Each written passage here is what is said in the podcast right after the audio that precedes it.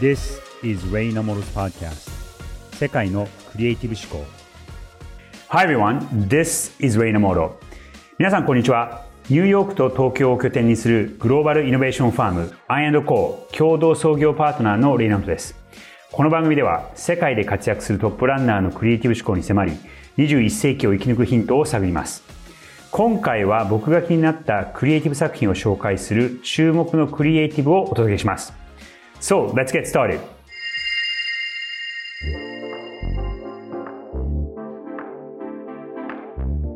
今日は本番組のプロデューサー竹村幸子さんと一緒にお届けしたいと思います。よろしくお願いします。あよろしくお願いします。今年に入ってからチャット GPT やミッドジャーニーをはじめとした生成系 AI の勢いはすごいですよね。そうですよね。あのゲストの方たちもやっぱりもういち早く AI を取り入れてっていう方たちばかりでしたね。そうですね。あの、アメリカのニュースを見てても、あと日本のニュース、ニュースを見てても、もう AI、AI、AI っていうのが AI 祭り状態になってますよね。今日はそんな AI にまつわる作品を注目のクリエイティブ選んでくださったということで、早速作品紹介してください。はい。ここ数週間でインターネット上で見つけた作品いくつか紹介したいと思います。一つはですね、K-POP のミッドナットというアーティストによるマスカレイという曲です。この楽曲は本当にですね、AI を使ってものすごく自然になんと6言語韓国語、英語、スペイン語、日本語、中国語、ベトナム語でもう全く同時期にリリースしているということで AI でこんなに自然な発音ができるんだっていう衝撃がある作品です。これ人間だったらほぼ不可能なことじゃないですか。同じアーティストが6カ国語でそれも発音も綺麗に歌うっていうのはいやーできないですよ6カ国語もだからそれをえー、AI を使うことによって、そして、えー、このアーティスト、ミッドナット、この、実はミッドナットって、これ余談なんですけど、ミッドナットっていうのは、新人ではなくて、もう2000、そうですね、7年ぐらいから、え、っと、いるイー、イーヒョンという、えー、K-POP のアーティストの、えー、新しいバージョンの自我として、えー、発表されてるんですよね。その人の声を、こう、この AI の技術にインプットして、そしてこういう多言語で表現するっていうのは、もう本当技術がなかったら5年前はできなかった現実ですよね。本当にですね、あの、ご本人男性のアーティストなんですけど、その声を女性バージョンとかで作ってですね、男女のラブストーリーとして表現しているということで、レイさん、これすごいですよね。いや、本当もう数年前は不可能、技術的に不可能なことですし、本当これ、あの、シンプルなアイデアではあるんですけど、戦略的な、あの、技術の使い方だなっていうのも思いましたね。ミッドナットの所属しているレベルの会社のハイブっていう会社なんですが、その会社がですね、えっと、スーパートーンっていうえー、スタートアップの企業を買収して、このスーパートーンっていう会社が実はこの、えー、多言語で、えー、歌を作れるっていうことを可能にしている技術を持ってるんですね。ちょっと日本の会社にはなかなか思い浮かばない手法なのかもしれないななんていうふうに思っちゃいました。そう、蓋を開けると、あ、なるほどねって思うんですけど、これをね、思いついたっていうのは、それはそれですごく賢いですし、戦略的だなっていうのはありますね。ね、韓国の市場がすごく狭くて、あの、韓国語だけでは行き詰まるっていう時に、もちろんこの AI だったら、英語を喋ってる市場全部にファンを作ることもできますし、ベトナムの市場も取りに行けるみたいな、今後ね、あの、人口が増えていく東南アジアの市場とか、もう、もはや何語でも多分できるだろうから、全部の市場がある意味取りに行けるわけじゃないですか。いや、もう本当、うん。いや音楽業界も AI によって激変でしょうね、これから。エンターテインメント業界はかなり、あれですね。うん、僕はあの大学で教えてるんですけど、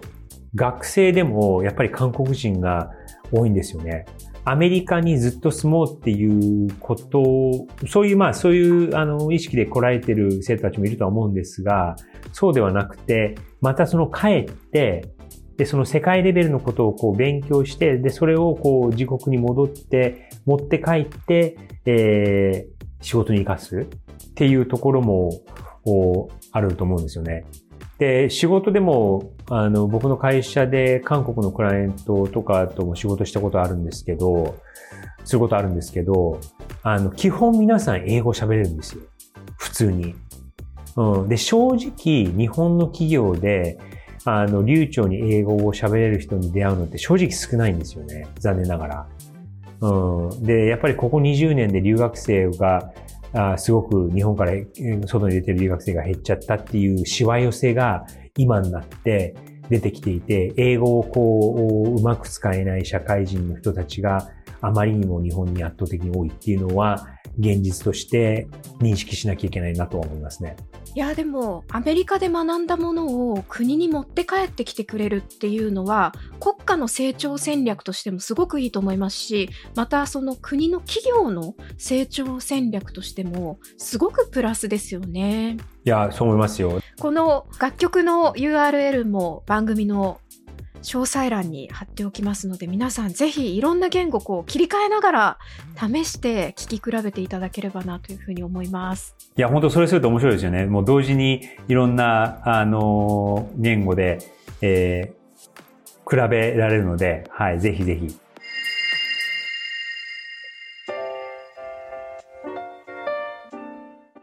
では次の作品も紹介してください。はい。そして二つ目の注目のクリエイティブの作品はですね、デザイナーの、日本のデザイナーでも、こう、この彼は20年ぐらい前からインターネット上ですごく話題になるような作品を出している中森優吾さんという僕もあの直接お知り合いで、この作品はどういうことかというと、新入生に入学式にメッセージを送りたいとで、そこでですね、えっ、ー、と、チャット GPT にいろいろ、あの、問いかけをするんですね。まず、たまみの統合デザイン学科の入学式にメッセージを送るんだけど、なんか気の利いたフレーズを教えて、クエスチョンマーク。っていうのを中村優吾さんが入力します。そうすると、入学、チャット GPT が入学式にお祝いのメッセージとして、こんなフレーズはいかがでしょうかというふうに答えて、で、このやりとりを中村優吾さんがそのままこう動画でキャプチャーをして、そのやりとりが結構面白くて、で、これすごく、えー、数週間前話題になっていて、で、今これ見ると、えー、160万回再生されてるっていうことなんですね。でですね、ちょっとそこを、あの、いくつか言葉を取り上げてみたいんですが、まず、多摩美術大学統合デザイン学会ようこそ。夢と想像力が交差する場所であなたの才能が輝き、未来をデザインする一歩を踏み出しましょう。新しい仲間と共に、色鮮やかな未来へのドアを開けてください。というのが、まず最初のチャット GPT の答えなんですが、そこに対して中村優吾さんが、うん、心がこもってない、理事長とか学長とか言いそうな感じ っていう風にもっと斬新で心に刺さる、えー、短いフレーズを教えて、教えてよ。それに対して、チャット GPT がごめんなさい。もっと心に刺さるフレーズを考えますね。こんなフレーズはいかがでしょうか想像の舞台へ才能の翼を広げよう。そして中森優子さんは、ダメ。もっと考えて、結構ちょっと意地悪なディレクションなんですが、まあ、チャット GPT、こうあの、悪くないのは、どんな辛口でも気を悪くしないっていうのが素直に答えてくれるっていうのは、はい。何回でもね、アイデア出してくれますしね。そうそうそうそう。申し訳ございません。もう一度新しいフレーズを提案させていただきますよ。めちゃくちゃ。なんか会話成り立ってますよね、ちゃんとね。そうそうそうそうそう。腰が低いというか、デザインの冒険、ここから始まる。つまんない。もっと斬新で破壊力のあるワードを。失礼しました。このフレーズはいかがでしょうか？未来を握れ、アートの破壊者たちを。中村優吾さん、良くなってきた。でも破壊者は良くないだろう。おっしゃる通り、破壊者という言葉は適切ではありませんでした。申し訳ございません。改めて新しいフレーズを提案いたします。革新の旅人たち、アートの未来を築け。うん、それっぽいね。それっぽすぎるな。もっとなんというか、キラキラした感じで考えて、キラキラした感じのフレーズで考えていますね。こんなフレーズはいかがでしょうか？輝く未来へ、アートの魔法で羽ばたこう。いや、キラキラした感じとかって、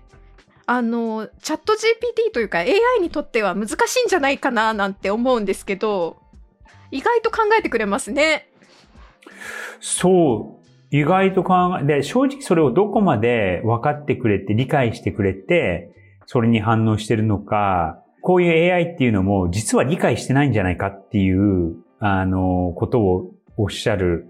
コンピューターサイエンスの人たちも結構いて、結局このパターンから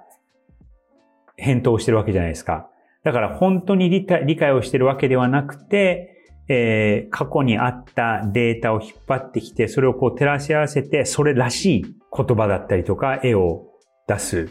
わけなので、うん、キラキラしたっていう表現とか、あと特に日本語だとそういう曖昧な表現が英語以上にあの、あって、例えばその、この中村優子さんのディレクションで、もっと韻を踏んでラップ的な感じで強く、みたいな、あの、ことを言うと、それに対して、才能ブレイク、心シェイク、アート界のリーダーになるウィーク っていうで、中村優子さんが、やっぱできるじゃん、もっと行こう。ありがとうございます。こんな感じでいかがでしょう？クリエイティブなスパーク、アートで世界を巻く、玉火で気づく未来の悪という、なかなかこれも僕も聞いてて読んでて悪くないなっていう結果にはなってきますよね。で、最終的にですね、これがあの3分近くこういうやりとりが、えー、続いて、で、最終的には中村優吾さんが選んだ言葉が、共に気づこう未来のアート帝国。2023年4月5日、多摩美術大学統合デザイン学科中丸優吾っていう、そういうオチだという。なんか、AI ってすごいなみたいな感じ、思った人すごい多かったと思います、これ。このやりとりをキャプチャーして、で、それをそのまま見せるっていう思いも発想も、これはこれですごく面白いなと思うんですよね。いや、3分間結構釘付けになって読んじゃいますよね。あ、面白いな、みたいな。うん。そうですし、これ、あの、もう本当、あの、人間とこういうやりとりをするのが、コピーライターの人とやりとりするっていうの、クリエイティブディレクターとコピーライターがこういうやりとりするっていうのは、あの、結構現実的な話でもあるんですよね。でもこれはね、3分で、このゼロのところから、えー、ここまでいった。人間だと多分その間に数十分とか下手したら数時間とか、下手したらもう数日とかかかっても全然不思議じゃないことだと思うんですよね。でそれをこう3分でできちゃうっていうことを考えると、ある意味、すごい、こう、希望も持て持てるところもありますし、ある意味、あ、じゃあコピーライターの人っていらないのかっていう、そういうことになるじゃないですか。いやー、コピーライターの人たちは戦々恐々としちゃうでしょう、これは。クリエイティビティって二つのレイヤーがあって、一つはこう作ること。で、あと、もう一つのレイヤーが、じゃあ、このアイディアでどういう、こう、影響を与えるかとか、どういうインパクトを与えるか、そういうちょっと抽象的なんですけども、アイディアのレベルのクリエイティビティっていうのもあると思うんですね。で、これで彼が、あの、表してるのは、AI がどんどんどんどんこう人間の仕事を奪って、こんなにね、数日、数時間、数日かかっていたとかもうほんの数分でできるんだよっていう、こう作る作業をもうストレートにこうやって表してデモンストレーションしてるっていうところもあれば、あえてオンラインで投稿することによって、こういろんな人に見てもらうと。そこもちゃんとこう考えられてるというか、プロデュースされてるわけですよね。で、それもクリエイティビティで、その作ってるだけじゃなくて、じゃあそれをどうやって伝えようかっていう、でそこを今、中村優吾さんは生徒たちに間接的にこう教えてると思うんですよ。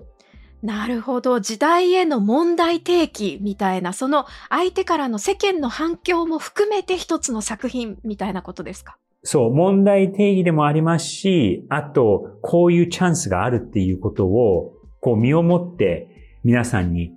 生徒の人たちなんですけども、生徒だけじゃなくて、世の中の人たちにこう表してるっていう、それもそれで僕はクリエイティビティにこの中村優吾さんのクリエイティビティに含まれてると思います。いやー、ほんとそうですね。あの、ただ、入学式で流れるだけだったら私たちこんなの知りようもないというか、ですけど、ね、大学生以外の人もこんな165万回近い再生されてて、みんな結構ドキッとしたというか、面白いと思ったし、うん。で、その中村優吾さんっていうのは、あの中村優吾さんのことを知らない人のためにちょっと背景なんですけども、それまでに、あの、できなかったような、インターネット上ではできなかったことを、えっと、フラッシュっていうツールを使って、あの、ご自分の作品をを発表されて、で、それ今でも僕も覚えてるんですけど、うわ、すごっと思って、はい。で、いもうインターネットのその、まあ、特にデザイン業界の中ではすごく話題になって、えっ、と、中山優吾さんも、あの、その、界隈ではすごく有名人になったっていう。うん。だから日本人のその、えっ、と、デジタルアーティストとして世界に、えー認められた人の第一人者でもあるんですね、中村優吾さんは。で、すごくこう、ハイレベルで技術も高いことを作られていて、そこがすごいっていうこともあったんですけども、逆に今この二十何年後、二十ほぼ25年後にやられていることは、ある意味めちゃくちゃローテクで、別にそういうプログラミングとか技術が、を使ってるわけじゃないじゃないですか。ただやっぱりその長年こう培われてきて、どうやってこうディレクションを出して、どうやって磨いていこうかってっていうようなところもあるとは思うので、それをこう、チャット GPT という生き物らしい機械に指令を出して、発注をして、えこういうのを作ってるっていうのは、なんかその25年前彼が作られた、作られたものと全く真逆のもので、あの、その時はその技術がすごいっていう、もうもちろんアイディアもあったんですけども、それプラス技術っていうところがあったのが、今はこれ、誰でも使える技術にそこにアイディアを乗っけて、すごくシンプルなんだけど、でもめちゃくちゃこう、いろんな人が共感を得たりとか、こう関心をしてるっていう、すごく対照的だなとは思います。これは新入生に対しては刺激的なメッセージですね。そう、だから、あの、そのクリエイティビティっていうのは、技術だけじゃなくて、アイディアでもあるし、あとこういうツールが今、ね、誰でもこう、ただ、もしくはほぼただで使えるツールがあるので、それだけを使いこなすんじゃなくて、ちゃんとこう、アイディアをこう、考えて練って、そして自分にしかできないことをやっていくっていう。そう。だからこれは特に新入生の人たち、学生の人たちにもいい影響にはなると思いますし、いろんなこう、レイヤーでの教訓というか、教えが含まれてるんじゃないかなと思います。このリンクは番組の概要欄に貼っておきますので、ぜひ皆さんに見ていただきたいですね。さて、あの今、最近のレイさんの身近な話なんかも聞きたいななんて思うんですけど、今ニューヨークにいらっしゃるんですよね。どうですか？最近は。そうですね。あの、ちょっと AI の話に関わることを言うとですね、あの、ほんの数日前に見たあるニュースの見出しで、えーアメリカでの採用募集の内容が1年前はメタバースっていう言葉を入れていた採用の募集が多かったんですが、今はそれがメタバースという言葉が採用の募集の内容から消えてると。1年前はメタバース祭りだったのが、今はそれがもう AI 祭りになってるっていうのがすごく、あの、そういうクライアントの問い合わせだったりとか、ニュースのその見出しとかで、あの、すごくはっきりしてるなと思います。いやー、時代の流れは早いですね。うん。だから最近はその、あの、1年前に、いどういうことが話題になったかとか、クライアントにどういうことを聞かれるかってことを考えると、あの、時代の流れがすごく、あの、はっきりわかるなっていうのはありますね。レイさんのところにも AI で何かできませんかみたいな話とか来ます？あの、AI をどう使ったらいいかっていう問い合わせだったりとか、あと、あの、口に出しては言わないんですけど、AI を使ったら安くなるんじゃないかっていう下心がある問い合わせは、あの、ちょこちょこ来てたりします。いやー、もしかしたら来年は、いや、去年はあの時 AI の話すごいしてましたよね とか、なるかもしれないですよね。うん未来をね、読むことは完全にはできないですけど、うん、どうなって、1年後どうなってるかってことを考える、この頭のエクササイズは、あの、いいことですよね。なんか SF みたい。ちょっと。いや、それはあると思います。だから、あの、僕が個人的に望むのは、今ね、その海外の情報だったりとか、海外で作られたものが日本に流れ込んでくるっていうのが圧倒的に多いですけども、その、あの、まあもちろんその流れは止まらないとは思うんですが、逆にその日本で出てきたものが、こう海外で、えー話題になっていくとか、海外で使われていくっていう、そういう未来を作っていきたいなと思いますね。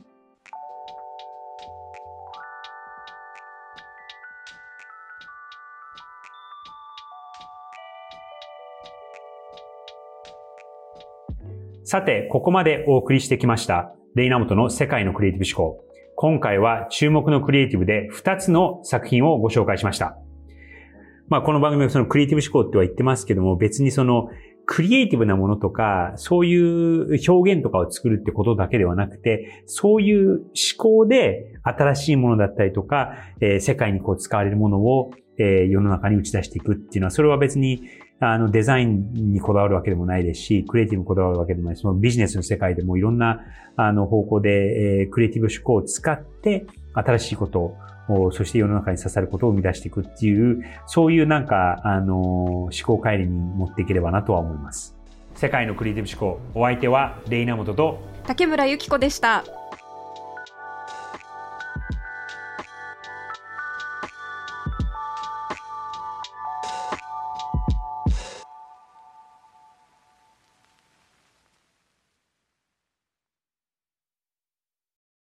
デジタルガレージは危険な海に最初に飛び込むファーストペンギンスピリットを創業以来大事にし続けていますこれから来る Web3 オープンソース時代を見据えたテクノロジーで新たなビジネスを生み出す仲間を募集しています番組詳細欄にあるリンクよりぜひご覧ください Web3 is here. Join us. Join the first penguins. New Context Designer. Digital Garage.